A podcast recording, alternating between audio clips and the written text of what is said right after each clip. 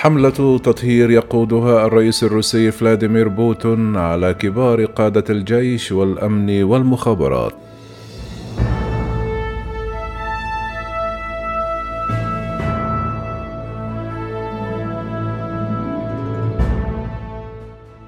نفذ الرئيس الروسي فلاديمير بوتين عملية تطهير داخلية للجنرالات العسكريين وأفراد المخابرات وأجهزة الأمن بسبب الإخفاق في أوكرانيا وفقا لتحليل أجراه معهد دراسات الحرب وهو مركز أبحاث مقره واشنطن. قال المعهد أن الرئيس الروسي أقال ثمانية قادة كبار في الجيش بحجة فشلهم خلال المعارك الجارية في أوكرانيا كذلك أقدم الرئيس الروسي على اعتقال عدة أفراد من الخدمة الخامسة في جهاز الأمن الفيدرالي الروسي وهي الجهة المسؤولة عن إبلاغ بوتون بالوضع السياسي في أوكرانيا. أضاف المعهد أن تقارير أفادت بأن دائرة الحماية الفيدرالية والمديرية التاسعة لجهاز الأمن الفيدرالي داهمت الخدمة الخامسة وأكثر من عشرين موقعا آخر يوم الجمعة. كما ذكرت وسائل إعلام روسية المستقلة أن الخدمة الخامسة ربما زودت بوتين بمعلومات خاطئة عن الوضع السياسي في أوكرانيا قبل الغزو وأن الحرب هناك ستكون مهمة سلسة.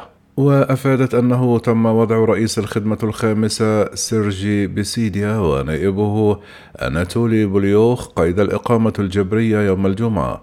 ومن المرجح أن يقوم بوتين بعملية تطهير داخلية لضباط وأفراد جهاز المخابرات وفقا للمعهد الذي أشار إلى أن الرئيس الروسي قد يقدم على هذه الخطوة إما لحفظ ماء الوجه بعد الفشل في تقييم عملية اتخاذ القرار قبل الغزو أو انتقاما من المعلومات الاستخباراتية الخاطئة التي يعتقد أنهم قدموها له. بعد نحو أسبوعين من الحرب على أوكرانيا تكبد الجيش الروسي خسائر فادحة من حيث المعدات والأفراد حيث يفوق عدد القتلى في القوات الروسية ما تكبدته أمريكا خلال عشرون عاما من الحرب في أفغانستان وذلك بحسب صحيفة الواشنطن بوست. أكد مراقبون أن الجيش الروسي فشل في السيطرة بشكل كامل على السماء على الرغم من امتلاكه لواحدة من أكثر القوات الجوية تقدما في العالم وأشاروا إلى أن الهجوم البري على العاصمة يتقدم ببطء بسبب مشاكل الإمداد.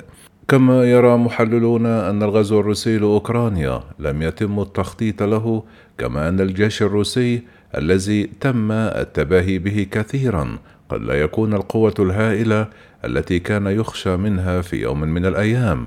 كما أكدت الصحيفة الأمريكية أن الوتيرة المتعثرة للهجوم الروسي الذي اتسم بالارتباك الواضح بين القادة بالإضافة إلى صور سقوط الطائرات والدبابات الروسية أعادت التوقعات بشأن كيفية تطور الصراع. وأضافت أن المقاومة الشرسة من الأوكرانيين رفعت تكلفة الحرب بالنسبة للجيش الروسي. أعلن الجيش الأوكراني على الفيسبوك الأربعاء أنه منذ بدء الغزو بلغت خسائر الجيش الروسي نحو 12 ألف شخص و526 مركبة و335 دبابة و123 مدفعية و81 طائرة هليكوبتر.